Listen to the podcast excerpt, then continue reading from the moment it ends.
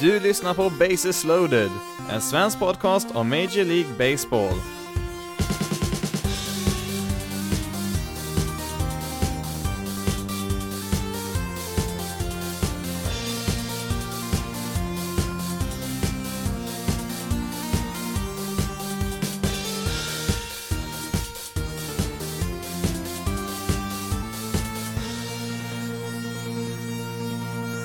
Hej och välkommen till veckans avsnitt av Bases loaded, en svensk podcast om Major League Baseball. I detta avsnitt så blir det lite nyheter från veckan som gick, eller ja, jo, lite, lite nyheter är det absolut, eh, men det kommer också handla en hel del om framtiden i detta avsnitt. Eh, ska nämligen börja kolla närmare på de spelarna som efter säsongen blir free agents och dessutom ska vi kolla in eh, på lite intressanta prospects som har kallats upp nu till MLB här i september och ja, det är just det vi börjar i veckans avsnitt. Som jag nämnde i förra veckans avsnitt eh, så är 2019 sista året, eh, åtminstone för tillfället, där MLB kommer att tillåta lagen att använda 40 spelare på sin roster i september månad. Från och med nästa år så kommer lagens roster endast kunna utökas till 28 spelare istället. Tänkte här kolla närmare på de lite mer intressanta namnen som har kallats upp eh, på lagens MLB-roster här nu de sista veckorna utav säsongen. Eh, många framstående spelare har gjort sin MLB-debut i just september månad. Till exempel 2008 fick vi se David Price eh, få chansen där i Tampa Bay Rays bullpen där och det gick så pass bra att han fick hänga med där hela vägen till en World Series och ja, det var han själv som faktiskt avslutade match 7 där i ALCS mot Red Sox. Andra spelare som fick göra sin MLB-debut i just september inkluderar spelare som Roy Halladay, Alan Tram Hamill, Edgar Martinez, Stan Musial, Greg Maddox och en hel del andra också. Tucker hooks one deep to right field and there it is! Kyle Tucker's first Major League home run! Sends one out to right, makes it a 7-4 game. Av ett drygt tiotal namn som jag fann intressanta nog för att ta upp här. Så rankades Kyle Tucker högst på prospects-rankingen innan året började, men har under säsongen nog passerats utav den spelaren jag kommer att nämna här efter honom. Värt att nämna här också då när jag pratar om spelare som får debutera i september månad så gäller det faktiskt inte Kyle Tucker, för han har faktiskt spelat en månad i MLB under förra året, eh, ja förra sommaren närmare bestämt, så att eh, hans debut då kom ju tekniskt sett inte i september månad, men Eh, det är första gången på över ett år som han nu är tillbaka i MLB. Kyle Tucker var det sista toppvalet som Astros fick göra i draften innan de eh, började spela så här bra som de har gjort eh, de senaste åren som innebär att de har fått drafta betydligt senare de efterkommande åren och ja, han gick ju då som nummer fem i draften 2015. Det har ju funnits enormt mycket förväntningar på Tucker i många år, men 22-åringens första tid i MLB har väl inte sett så jättebra ut än så länge i alla fall. Fram tills i år så dominerar han ju samtliga minor League-nivåer och fick ju då spela en dryg månad i MLB 2018 med en slashline på 1.41 2.36, 2.03, vilket förvisso inte är så jättemånga matcher, men han imponerar ju inte direkt eh, under sin första tid i MLB. Sen så finns det ju en viss annan outfielder här i samma division, Mike Trout, som även han hade svårt att anpassa sig under sin första tid i MLB och eh, vi får väl se om Tucker kan spela lite bättre här nu i omgång två på MLB-nivå här sista veckorna utav säsongen. Något oroväckande så hade han ju inte speciellt imponerande siffror i AAA i år, där de offensiva resultaten är hur höga som helst med den nya bollen där. Hans siffror där hade väl varit riktigt bra på vilken, vilken annan nivå som helst, förutom just AAA där han spelat helt okej, okay, men inte på den nivån som man förväntar sig av en spelare som länge har varit ett topp 10 prospect. 48, Gavin, Lux. 20th overall pick in 2016 and making his major league debut with a line drive base hit to center field. On the first pitch that he sees as a big leaguer. Welcome, Gavin Lux. Stroke to right center field, and Gavin Lux opens his big league career with a single Den spelaren som har passerat Tucker bland prospects, det är Dodgers infielder Gavin Lux, eh, som du hörde där i hans debut när han slog iväg en singel där på den första pitchen som han såg på MLB-nivå och eh, följde upp det sen med en double i sitt andra at-bat där mot Colorado Rockies. Eh, sen dess har det dock bara, eller ja, bara och bara, blivit en hit på de efterföljande fyra matcherna. Även Lux valdes i den första rundan av draften, men ett år senare än Kyle Tucker då Dodgers valde Lux med det 20 valet eh, i draften 2016. Han var ett rätt bra prospect eh, redan innan säsongen började, men fullständigt exploderade på rankinglistorna här under årets säsong med en riktigt bra spel först i AA och sen så spelade han faktiskt ännu bättre sen han flyttades upp till AAA. Visst, det hjälper väl med den eh, nya studsbollen som de spelar med där i AAA, men Lux hade ändå ett batting average på nästan 400 där under sin tid i AAA när Gavin Lux draftades så var det först och främst på grund av hans defensiva egenskaper på shortstop som Dodgers valde honom för, men nu några år senare så är det främst i hans lagträ som det största värdet finns och istället så har man uppmärksammat att hans arm kanske är något av en svaghet och kommer troligen på sikt att förhålla sig på andra bas som inte är lika defensivt krävande som shortstop. Jr. says, don't worry about it, I got this. Strikeout of Ryan Braun with the bases loaded. Ett betydligt mer okänt namn är Junior Fernandez som tar plats i Cardinals eh, bullpen. Eh, Fernandez har spelat i Cardinals system sedan 2014 utan några jätteimponerande resultat eh, fram till tills förra säsongen då när han flyttades från starting pitcher till relief pitcher.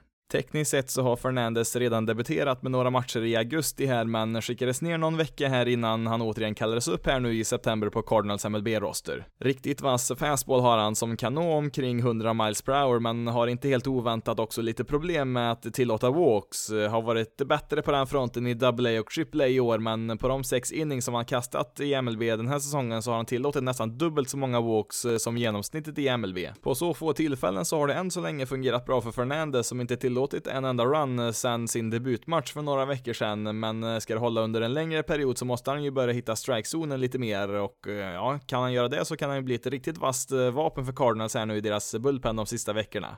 Nästa spelare är Clint Frazier som, ja, det är väl knappast ett nytt namn i MLB-sammanhang då han debuterade för Yankees redan 2017, men trots det så har han ännu inte nått upp i totalt 400 plate appearances i sin MLB-karriär.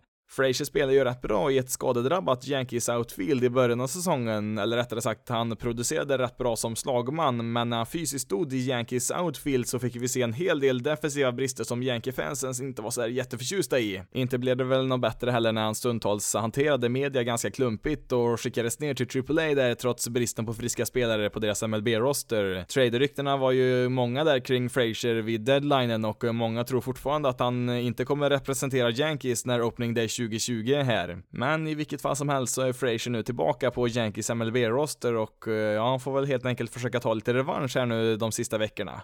Vi stannar kvar i New York och kollar till ett ganska anonymt namn som kan vara lite halvintressant ändå att ha koll på. Sam Haggerty valdes som spelare nummer 724 i draften 2016 och har fått toppa in nu i två matcher under veckan för New York Mets som pinchrunner. Haggerty har väl mest erfarenhet som infielder men kan i princip spela på alla positioner förutom catcher och pitcher och eh, ja, han har ju snabbhet som gör honom till ett hot på baserna men tyvärr så har han väl en hel del offensiva svagheter. Haggerty tros väl få en hel del problem att ens få slagträtt på bollen eh, och när han väl får det så är det ingen större risk att det blir alltför farligt. Eh, han har till exempel aldrig haft mer än fyra homeruns under ett och samma år. Däremot så har han visat upp en hel del disciplin med strikezonen och eh, tar en hel del walks som kompensation, men det finns också en viss risk i när han kommer upp här på allra högsta nivå i MLB att pitchers inte är speciellt rädda för honom här och kan bombardera strikezonen där som därmed tvingar honom att svinga efter fler bollar. Än så länge så har han väl faktiskt slagit helt okej okay i minor leagues, eh, men det finns som sagt många som är tveksamma till att eh, det kommer fungera lika bra på MLB-nivå och eh, ja, om inte annat så får han väl bli en användbar pinch runner och en defensiv ersättare. Vi fortsätter med ett topp 100 prospect i Brewstar Gratterall, en pitcher i Minnesota Twins. Det här är ju då ytterligare en ung pitcher som kan kasta upp mot 100 miles per hour, men till skillnad från många andra med den förmågan så har han även visat att han kontinuerligt kan pricka strikezonen. Med det i åtanke så finns det det som hoppas på att eh, Gratterall eh, kan bli en starting pitcher högt upp i en rotation, kanske till och med ett ace eh, om allting går som det ska. I år så kommer vi dock få se honom som en relief pitcher resten av året för Twins. En del skadebekymmer i år har begränsat hans speltid och eh, har därmed eh, fått kasta en hel del som en reliever i år. Trots den här enorma potentialen som han faktiskt har så finns det en viss risk att han eh, permanent kommer att användas som en relief pitcher. Han har ju drabbats utav en hel del skador redan i sin unga karriär, inklusive en Tommy John-operation. Givetvis så vill man väl åtminstone försöka till en början att eh, se om Gratterall kan användas som en starting pitcher, men hans eh, fastball som är riktigt, riktigt farlig kan också vara ett riktigt bra vapen i en bullpen också, så att eh, det finns väl en viss logik i att eh, flytta över honom i den positionen också. Så här långt i år så har han fått eh, kasta i tre MLB-matcher och eh, ja, i de första två matcherna så tillät han inte en enda run, men sen i match tre där fick han plockas ut där efter att ha tillåtit tre runs där utan att få ut en enda motståndare. Big League debut after coming over from the bats in the Marcus Stroman trade. Breaking ball called, strike three. Boy, you don't see that very often from Austin Meadows. Has a knee buckler as he gets his first big league strikeout. One of the hottest hitters in the game, Anthony Kay, is a big leaguer. Watch his breaking ball. Look at Meadows. He ducks out of the way and it breaks right over the heart of the plate. Anthony Kay var en av de pitchers som Blue Jays fick i utbyte mot Marcus Stroman och eh, han gjorde faktiskt sin MLB-debut här nu i lördags. Det blev fem och två tredjedels inning i debuten eh, där han tillät två runs på fyra hits och eh, hade totalt åtta strikeouts. Med andra ord rätt bra för sin första start på MLB-nivå. Det blev också tre walks där i samma match när man till slut förlorade med 5-3 mot Rays och han har haft en, en del svårigheter med just walks eh, sen han flyttade över till Toronto och deras eh, AAA-lag i Buffalo. Blue Jays fick väl en hel del kritik eh, för att eh, de inte fick tillräckligt tillbaka i utbyte för Marcus Stroman där vid trade deadlinen, men eh, det är ju givetvis omöjligt att säga i nuläget om man fick bra värde tillbaka där i utbyte eller inte. Blue Jays har ju väldigt många unga lovande position players som nyligen debuterat, men det ser tunnare ut bland deras unga pitchers. Helst behöver väl antingen Kay eller Simeon Woods Richardson, som var den andra pitchen där i traden, lyckas blomma ut till en stabil MLB-pitcher för Blue Jays framtid. Woods Richardson är väl den som i nuläget anses ha bäst potential, men spelar för tillfället i High A, alltså den tredje högsta nivån i minor League, så att eh, det lär väl dröja ett tag innan vi ser honom i MLB.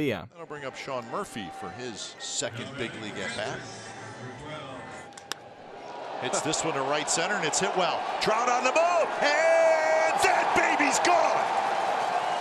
Tough not to smile when you watch that. Sean Murphy's first big league hit is a solo home Sean Murphy är även han ett topp 100 prospect eh, som kanske är den spelaren jag är mest intresserad av här utav de som jag nämner nu och ehm, ja, Oakland har ju under flera år saknat en bra catcher och eh, när man inte gjorde några större nyförvärv på positionen under vintern så trodde jag nog att Murphy skulle få spela ganska mycket den här säsongen. Om detta nu var planen så satte ju skadestopp för det i alla fall, för han har endast spelat 31 matcher i år i AAA. Murphy är väldigt välrundad för en catcher och eh, många spelare på den positionen brukar ju antingen vara bra offensivt eller defensivt eh, samtidigt som de är ganska svaga på den andra delen. Murphy kanske inte kommer vara MLBs bästa offensiva eller defensiva defensiva catcher, men han har visat att han är bra på båda delar och har dessutom en enormt bra arm att kasta ut base runners med. Som sagt så tror jag nog att eh, planen var att Murphy skulle få spela mer än så här i år, men ja, vilket fall som helst, eh, nu är han i alla fall här och eh, ja, om han inte tar jobbet som Oaklands ordinarie catcher redan nu så är jag ganska säker på att han kommer att ha den positionen vid opening day nästa år. And that ball's into right center field. Zach Collins drives in a run, so a triple last night and an RBI here tonight, and it's 2-1 Sox.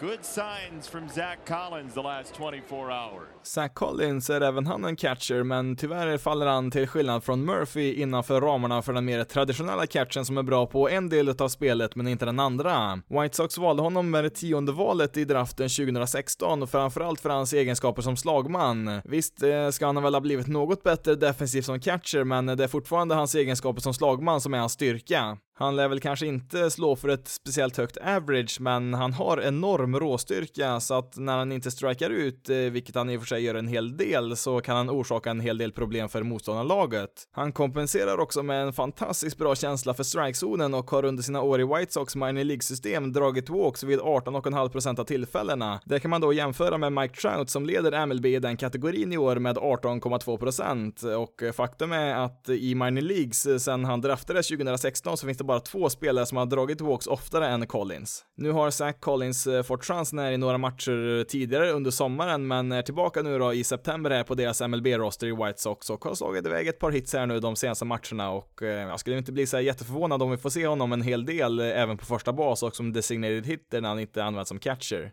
En spelare som vi däremot inte kommer att få se i MLB som jag vill lyfta här, det är Collins framtida lagkamrat i White Sox, Louise Robert.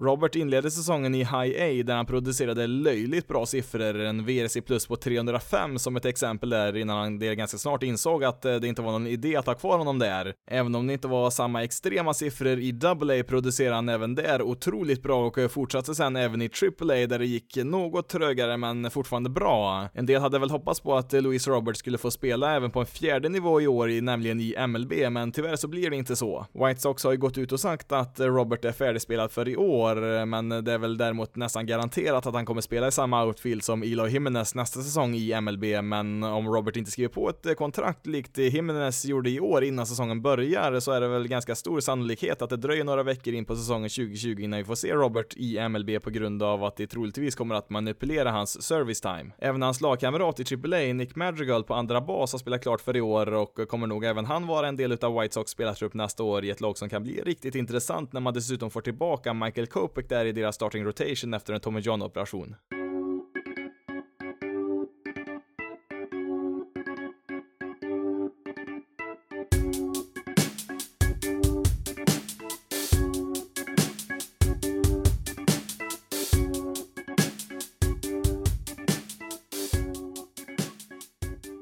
Under en längre period har det pratats en hel del om att Nationals har haft bäst record i hela MLB efter sin bedrövliga start på säsongen, men eh, trots det så har faktiskt Atlanta Braves dragit ifrån i National League East. Den första juni så var Braves på en andra plats i divisionen, sex matcher före Nationals. Eh, sen dess har Nationals gått som tåget och varit ett av ligans bättre lag, men lite i skymundan så har ju Braves då faktiskt presterat bättre och har nu hela tio matchers försprång före Nationals i divisionen. Känns lite som att eh, Braves har jobbat på här i bakgrunden med en oväntat bra roster, framförallt lite överraskad av deras starting rotation som har hållit ihop rätt bra, trots att Mike Foltynewicz eh, totalt kollapsade här i början av säsongen. Deras ace från förra året, som inte gått att känna igen den här säsongen, men efter lite skadeuppehåll där och en period i minor leagues där så har han faktiskt börjat kasta lite bättre här nu på sistone i alla fall. Istället så har ju Mike Soroka tagit över som eh, deras ace där och eh, han är ju inte bara med i diskussionerna kring årets rookie utan finns även med i diskussionerna kring Cy Young-omröstningen. Max Fried är ju en annan ung pitcher som har kastat eh, stabilt i år och ehm, ja, detsamma kan man väl också säga om Dallas Keuchel. Ja, han är ju inte ung då, men han har ju kastat stabilt. Han är väl kanske inte den pitchern han var när han vann en Cy Young-titel för några år sedan, men eh, han ger ju nästan alltid minst sex stabila innings och har ju en ERA på 3,5 så här långt i år. Ganska imponerande ändå utav eh, Kaikil att ha spelat så här bra som han har gjort, eh, för att han skriver ju inte på något kontrakt förrän mitt i sommaren här och missar ju därmed hela spring training och pitchers som missar det brukar ju prestera ganska dåligt när de kommer in så här mitt i säsongen, men Kaikil har ju som sagt gjort det väldigt bra så här långt i år.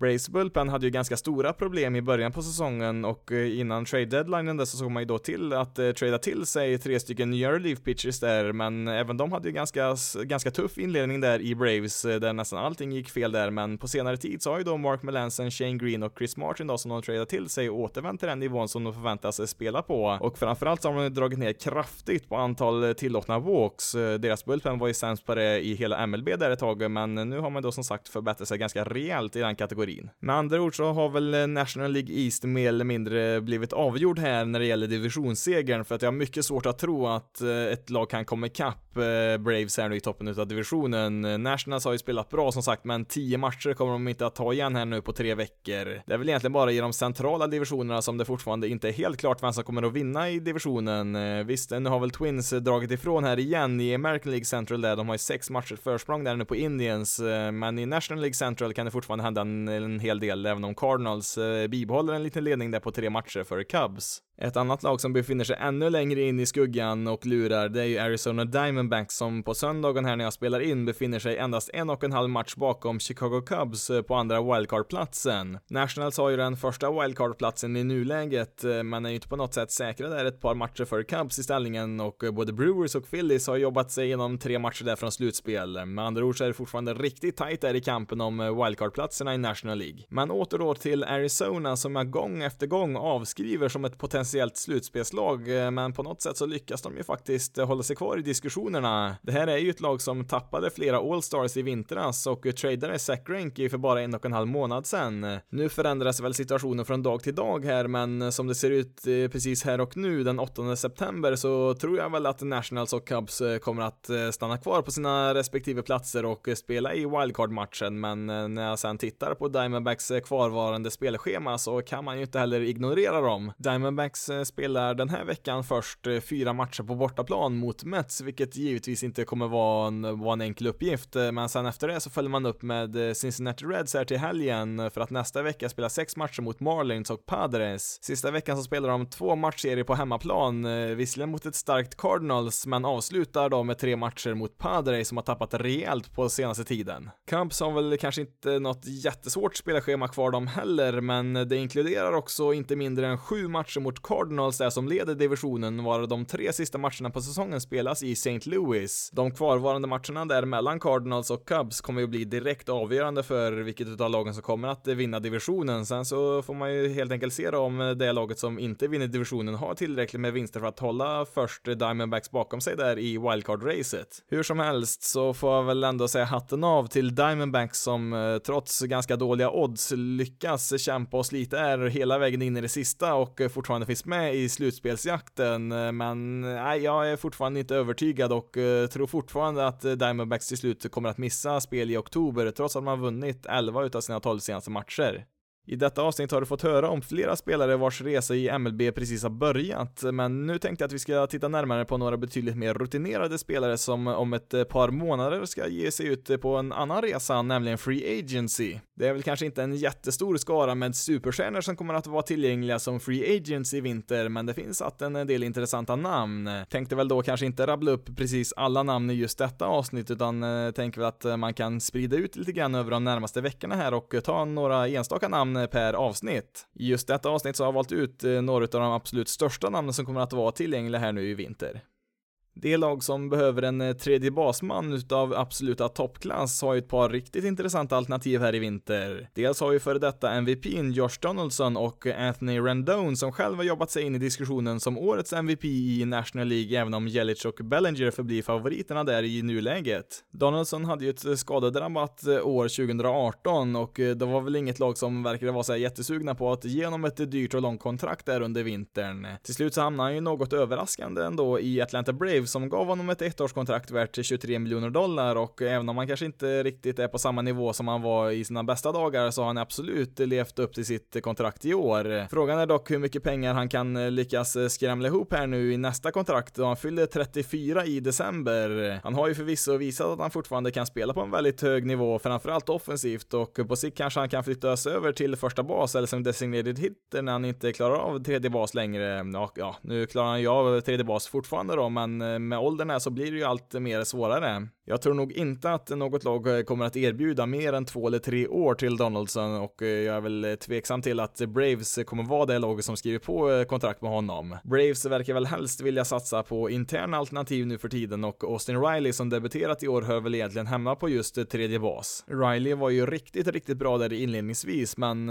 sen sin heta debut där så har han spelat ganska bedrövligt här nu på senare tid och precis återvänt från en skada, men trots det så är det nog Riley som är framtiden på den positionen i Braves. Skulle väl nog inte vara helt omöjligt att eh, Donaldson skriver ytterligare ett ganska välbetalt ettårskontrakt här även i vinter för att eh, jag tror nog ganska få lag eh, vill chansa på att ge honom ett kontrakt som sträcker sig över flera år.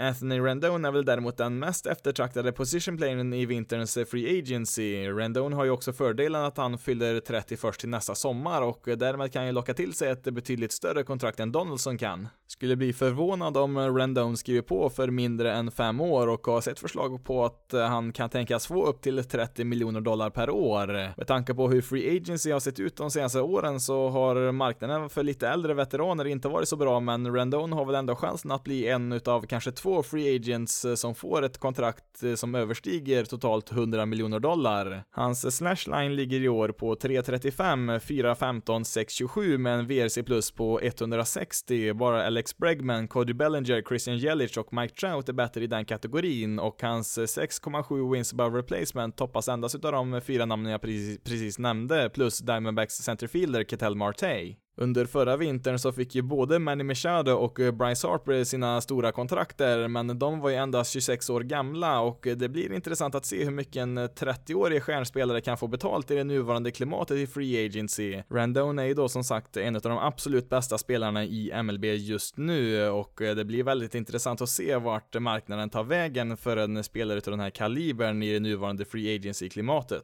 Det finns väl i nuläget inget lag som är någon jättefavorit till att skriva på med Randone Rendon och eh, ja, han tycks ju gilla stabilitet i sin vardag och hålla sig lite borta från all uppmärksamhet så att eh, det är väl nog ingen omöjlighet att han blir kvar i Nationals. Har även sett att Texas Rangers har nämnts som ett alternativ där och eh, ja, de flyttar in i en nybyggd arena här nästa år och vill säkert bjuda hemmapubliken där på något extra speciellt där under första säsongen där. Den andra spelaren som jag tror har goda möjligheter, eller ja, jag är nästan helt säker på kommer få minst 100 miljoner om inte 200 miljoner dollar i sitt kontrakt, det är starting pitchern Garrett Cole som även han fyller 30 nästa år. Faktiskt så fyller han 29 år idag den 8 september när jag spelar in här så att eh, jag får väl säga grattis då till Garrett Cole. Han visade under sin tid i Pirates att han eh, har en enorm potential, men fick det väl aldrig riktigt att stämma fullt ut. Eh, han var absolut väldigt bra i Pittsburgh, men hade väl bara en eh, säsong där han nådde upp till sin potential där som ett ace, och sista året var ju ganska mediokert faktiskt. En flytt till Astros förra säsongen verkar vara rätt medicin för de flesta pitchers nu för tiden och eh, för andra året i rad kommer Cole vara en av ligans bästa starting pitchers. Förutsatt att eh, Steven Strasburg inte väljer att bryta sitt kontrakt i vinter, vilket i och för sig är en möjlighet, eh, så tror jag nog ändå att Cole kommer vara den klart mest attraktiva pitchen på marknaden i Free Agency. Om tillräckligt många lag blir involverade i förhandlingarna så kan det nog bli rätt stora summor här. Likt Randone så skulle jag bli oerhört förvånad om ett lag får honom för mindre än fem år och eh, kan mycket väl se att han får eh, sex eller sju år på sitt kontrakt eh, då det kanske kommer krävas en något av en överbetalning för att säkra hans tjänster. En del tror att han kan slå rekordet för största kontrakt för en pitcher, vilket jag är lite tveksam till, men det är väl inte omöjligt. David Price har ju det nuvarande rekordet då hans kontrakt är värt 217 miljoner dollar, men visst, under rätt förutsättningar så kan ju ett lag erbjuda omkring 30 miljoner per år i sju säsonger, vilket skulle placera Cole i samma område som Price, så att att helt orimligt är det väl inte att eh, Cole skulle kunna slå ett rekord. Garrett Cole är ju född i södra Kalifornien och eh, ja, det sägs ju vara en, lite av en fördel kanske för ett lag som Los Angeles Angels som, eh, ja, de har ju pengar att spendera och ett extremt stort behov av starting pitchers, så att eh, det skulle vara ett ganska logiskt val från deras sida att försöka få in Garrett Cole för att på något sätt bygga en roster där kring Mike Trout. Ett annat intressant lag är ju New York Yankees som länge har varit ute efter Garrett Cole. De draftade ju honom faktiskt i första rundan 2008, men då valde han att fortsätta spela på college istället. Förra året så var de ju också med in i det allra sista sista där i tradeförhandlingarna med Pirates där man valde att inte toppa Astros erbjudande där och eh, har ju framförallt i år lidit utav eh, avsaknaden av ett äkta ace där i sin rotation. Kanske blir det den här vintern som Garrett Cole till slut får dra på sig en Yankee-tröja.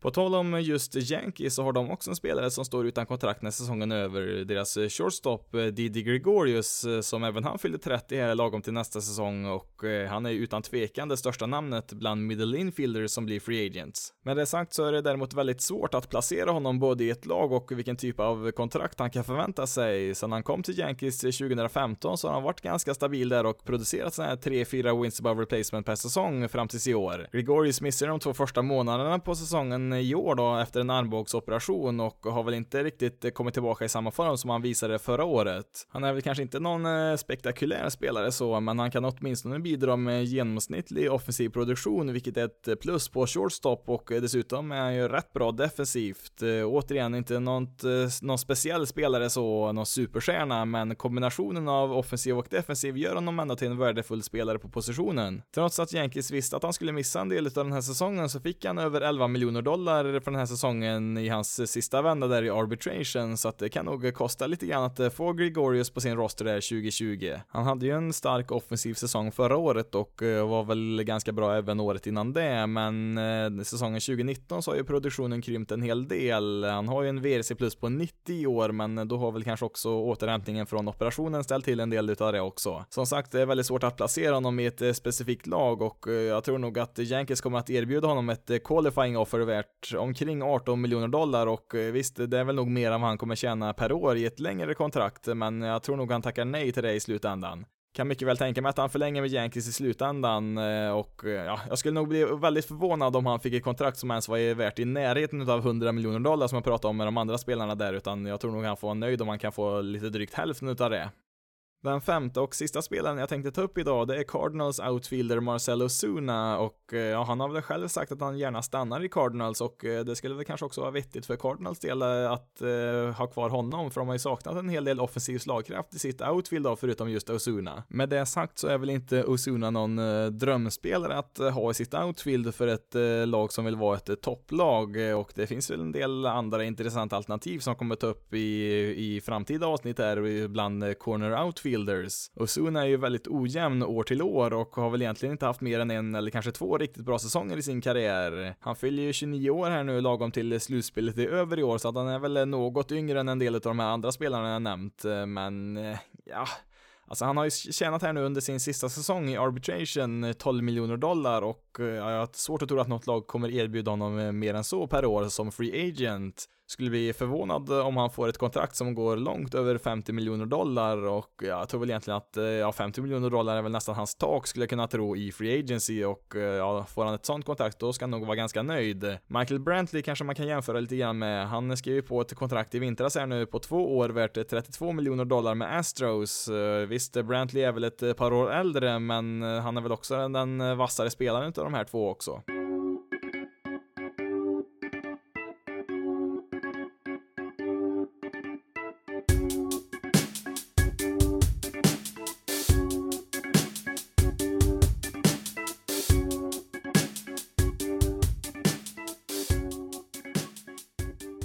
Ska vi ta lite skadeuppdateringar, för det har varit en del sådana här nu under veckan och eh, ja, vi ska ta, ta några stycken här i alla fall. För ett par veckor sedan placerade Houston Astros Aaron Sanchez på sin injured list och eh, nu är det klart att han missar resten av säsongen här då han måste göra en axeloperation och eh, just axeloperationer är ju lite extra läskiga för pitchers och eh, ja, i nuläget så är det oklart hur lång tid det dröjer innan han kommer vara helt frisk igen. Detta innebär ju att den redan lite dystra situationen i Astros bullpen som jag pratade om i förra veckans avsnitt blir ännu mer osäker nu. Sanchez hade ju med stor sannolikhet flyttat till deras bullpen i oktober om han hade varit frisk nog för att spela då det har ju varit några ganska tunga säsonger nu för Sanchez som tyvärr inte levt upp till sin enorma potential. Han har ju ett år kvar nu i arbitration innan han blir free agent. Han har tjänat 3,9 miljoner dollar i år och när han går igenom arbitration här nu i vinter igen då så kommer ju lönen gå upp något men förmodligen kommer det inte röra sig om någon större extra summa som de kommer få betala nästa år där så att jag tror nog att han kommer finnas kvar på, på Astros roster då även eh, 2020 om det inte rör sig om någon alltför allvarlig skada där.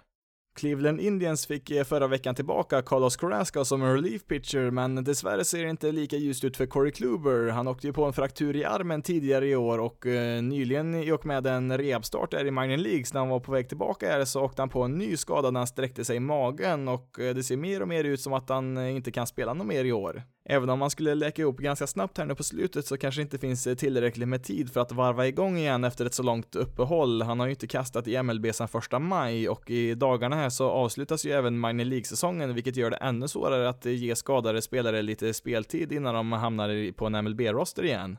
Kanske mer väntat var det att Dennis Salazar kastat för sista gången i år när han flyttades över till Indiens 60 dagars injured list. Han kastade ju endast fyra innings i år på MLB-nivå innan han blev skadad igen och kastade dessutom ingenting alls under hela 2018 efter en axeloperation. Salazar har ju haft en hel del potential och stundtals kastat riktigt bra för Indians, men nu är hans fortsatta karriär ett stort frågetecken med ett sånt långt skadeuppehåll. Tidigare så sa jag att jag trodde på Cubs att eh, de kommer få spela i oktober i år medan Diamondbacks eh, kommer att eh, stå utanför slutspelet men Cubs verkar ju göra nästan allt i sin makt för att gå miste om en slutspelsplats för första gången på flera år. Under veckan som gick här så kom nyheten att Javier Baez åkt på en stressfraktur i armbågen och det lär väl knappast öka oddsen för Cubs del som riskerar att bli av med sin shortstop resten av säsongen. Det här är väl inte en skada som är säsongsavslutande om den sker mitt i en säsong men eftersom att vi inne i september så är det väl tveksamt, inte omöjligt, men tveksamt om man ens skulle hinna bli frisk eh, långt in i ett slutspel i år.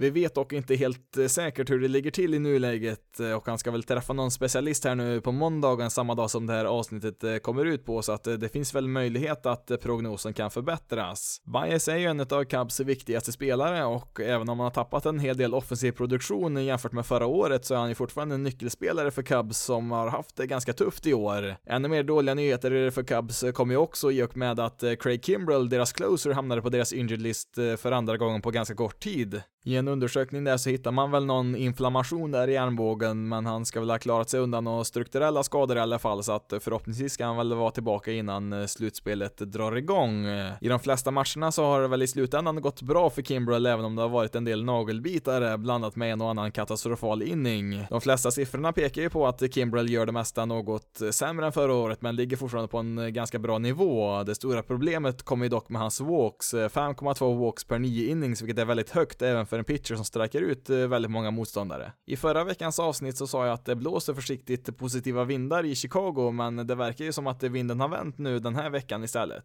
Då ska vi ta lite mer positiva nyheter och eh, då börjar vi i Tampa Bay Rays eh, där deras starting pitcher Tyler Glasnow är tillbaka från skada och ska kasta här nu på söndagen när jag spelar in. Eh, han har ju inte spelat någonting sedan maj månad och vad hans roll blir resten av säsongen är väl lite oklart i nuläget. Han kommer väl först och främst få kasta 2-3 innings per match här och användas mer som en opener. Förhoppningsvis kan han komma in i tillräckligt många matcher för att bygga upp uthålligheten här och återvända som en, som en vanlig starting pitcher i ett eventuellt slutspel. I vilket fall som helst så behöver ju Rays all hjälp man kan få här nu på slutet eh, då slutkampen om wildcard-platserna är stenhård med Oakland och Cleveland. Rays har ju i nuläget den första wildcard-platsen men är bara en och en halv match eh, framför Indien som i nuläget ligger utanför slutspelet. Glasnow var ju innan sin skada en av ligans absolut bästa pitchers och eh, kan han komma tillbaka till något som liknar den här formen så blir han ju ett riktigt farligt vapen om de skulle nå ett slutspel. Förra veckans viktigaste match för Yankees del var inte i MLB, den spelades nämligen i Trenton där det spelades slutspel i Eastern League, en AA-liga. Trenton Thunder fick lite oväntad hjälp där i sitt slutspel då både Luis Severino och Dellin Betances fick lite matchträning. Severino kastade 50 kast i tre innings och tillät en solo homerun där. Betances tillät en walk och kastade en strikeout där lite senare i matchen. Severino visade upp bra hastighet på sina kast där medan Betances kastade lite lösare där än vanligt, vilket kanske inte är så konstigt med tanke på att det var första matchen han kastade i år där för Betances del. Det viktigaste här var ju att båda två såg ganska bra ut här i deras rehabmatch och har ju fortfarande chansen att påverka Yankees säsong trots att de båda inte gjort en enda match på MLB-nivå än så länge i år.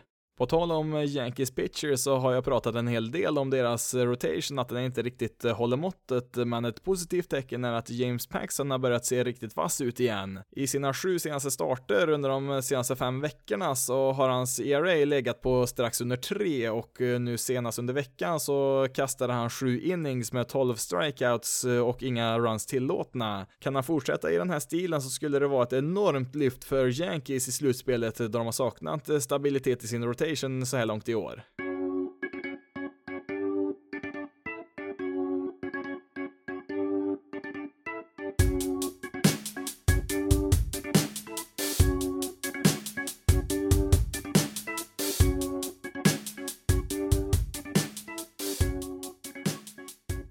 Då är det dags för veckans bästa och sämsta, men först blir det veckans statistik. Och eh, denna veckan så blir det inget eh, specifikt för just veckan som gick, utan jag sorterade återigen lite tabeller på Fangraphs och hamnade efter ett tag på vem som hade drabbats utav flest hit by pitches, alltså hur ofta en spelare blir träffad utav en boll som kastas utav en pitcher. På delad tredjeplats hittar vi i år två lagkamrater i Mets, nämligen Pete Alonso och Jeff McNeil som har träffats 19 gånger vardera och även Diamondbacks Tim Locastro har träffats 19 gånger den här säsongen. Tvåa på listan är Nationals outfielder Victor Robles med 22 stycken och på första platsen hittar vi Cubs Anthony Rizzo med 25 stycken blåmärken. Rekordet under en och samma säsong kommer från 1896 när Orioles Huey Jennings träffades 51 gånger och han har dessutom 40 46 stycken hit by pitches både 1897 och 1898. I modern tid så är det Montreal Expos infielder Ron Hunt som leder med 50 hit by pitches under säsongen 1971.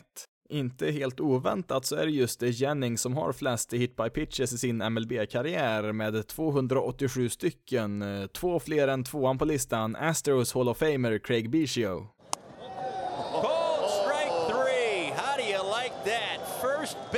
Strikeout is his own brother. Brian looked at his brother, and now they make eye contact as Colin Moran's walking back to the third base dugout. How about that? Brian Moran's first major league strikeout comes against his brother. Veckans bästa går till Brian och Colin Moran, fast kanske lite extra då till Brian. För andra avsnittet i rad har vi med ett par bröder här, men den här gången så har vi dock inte tvillingar.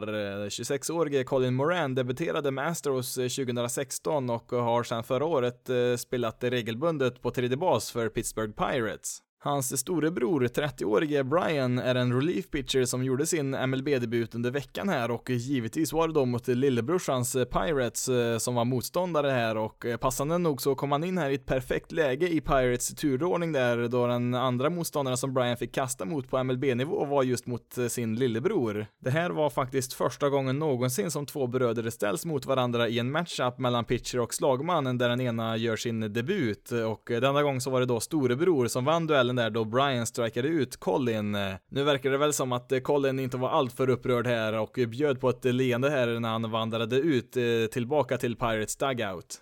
Veckans sämsta går till Twins starting pitcher Michael Pineda som stängs av i 60 matcher på grund av doping och kommer därmed inte heller få delta i slutspelet. Efter en kontroll så hittar man hydrokloratiacid i hans kropp som i vanliga fall används för att behandla högt blodtryck och har väl egentligen inga prestationshöjande egenskaper men det är en förbjuden substans då det kan användas för att dölja spår från andra preparat som däremot är prestationshöjande. I vanliga fall så stängs man av i 80 matcher när det gäller doping, men eh, det ska tydligen finnas några förmildrande omständigheter som gjorde att det sänktes till 60 matcher istället. Det innebär att han också då kommer missa de första 39 matcherna nästa år för det laget han då representerar eftersom att han är free agent efter den här säsongen. För Twins så är det ett tungt avbräck eh, då deras rotation knappast är en styrka i nuläget, eh, men Pineda var väl den som spelat bäst här nu under andra halvan av säsongen i alla fall och eventuellt så hade väl han varit den pitchen som Twins hade ställt upp med i första matchen i ett slutspel.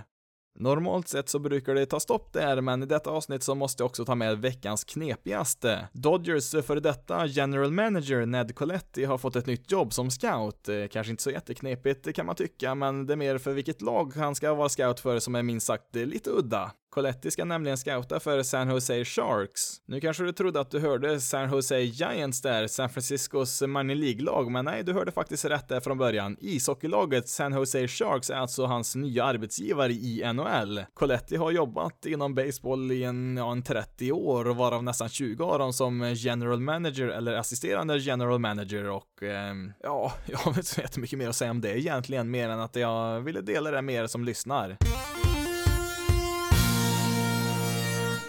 Då får det nog räcka där för veckans avsnitt. Eh, om du tycker att min röst låter lite annorlunda den här veckan så, mm, ja, jag verkar ha en förkylning på gång här känner jag och eh, ja, halsen har väl inte riktigt velat samarbeta vid alla tillfällen här, men eh, ja, jag tror nog ändå jag fått sagt det jag ville säga här i, i veckans avsnitt. Nu har jag väl inte kört några tv-tider här nu på sistone i podcasten, men tänkte ändå nämna bara några matcher som kan vara intressant att ha koll på inför slutspelet. Redan nu här på måndag så möter Braves Phillies i fyra matcher och ja, nu är väl divisionen som sagt redan över där i National League East när det gäller just eh, divisionssegern där, men ändå ett intressant möte. Sen på tisdagen så börjar Diamondbacks och Mets en fyra matcher lång serie som kommer vara väldigt intressant där för wildcard-jakten där. Sen även samma dag så börjar Nationals och Twins eh, spela mot varandra där, ett interleague-möte där som, eh, ja, kan som sagt bli väldigt intressant att följa. Sen även på fredagen så kan man se Braves eh, ta sig an Nationals och det är väl kanske då en absolut sista chansen som Nationals skulle kunna ha att eh, komma ikapp Braves där, även om det skulle vara ganska otroligt att de gör det. Ett annat intressant möte där på fredagen som börjar, det är när Brewers eh, tar sig an Cardinals där i en tre matcher lång serie och eh, ja, Brewers behöver väl i princip svepa den serien om de ens ska ha en chans att eh, kunna vinna National League Central. Du kan följa Basis Loaded på Twitter, Facebook och Instagram. Då letar du upp Basis Loaded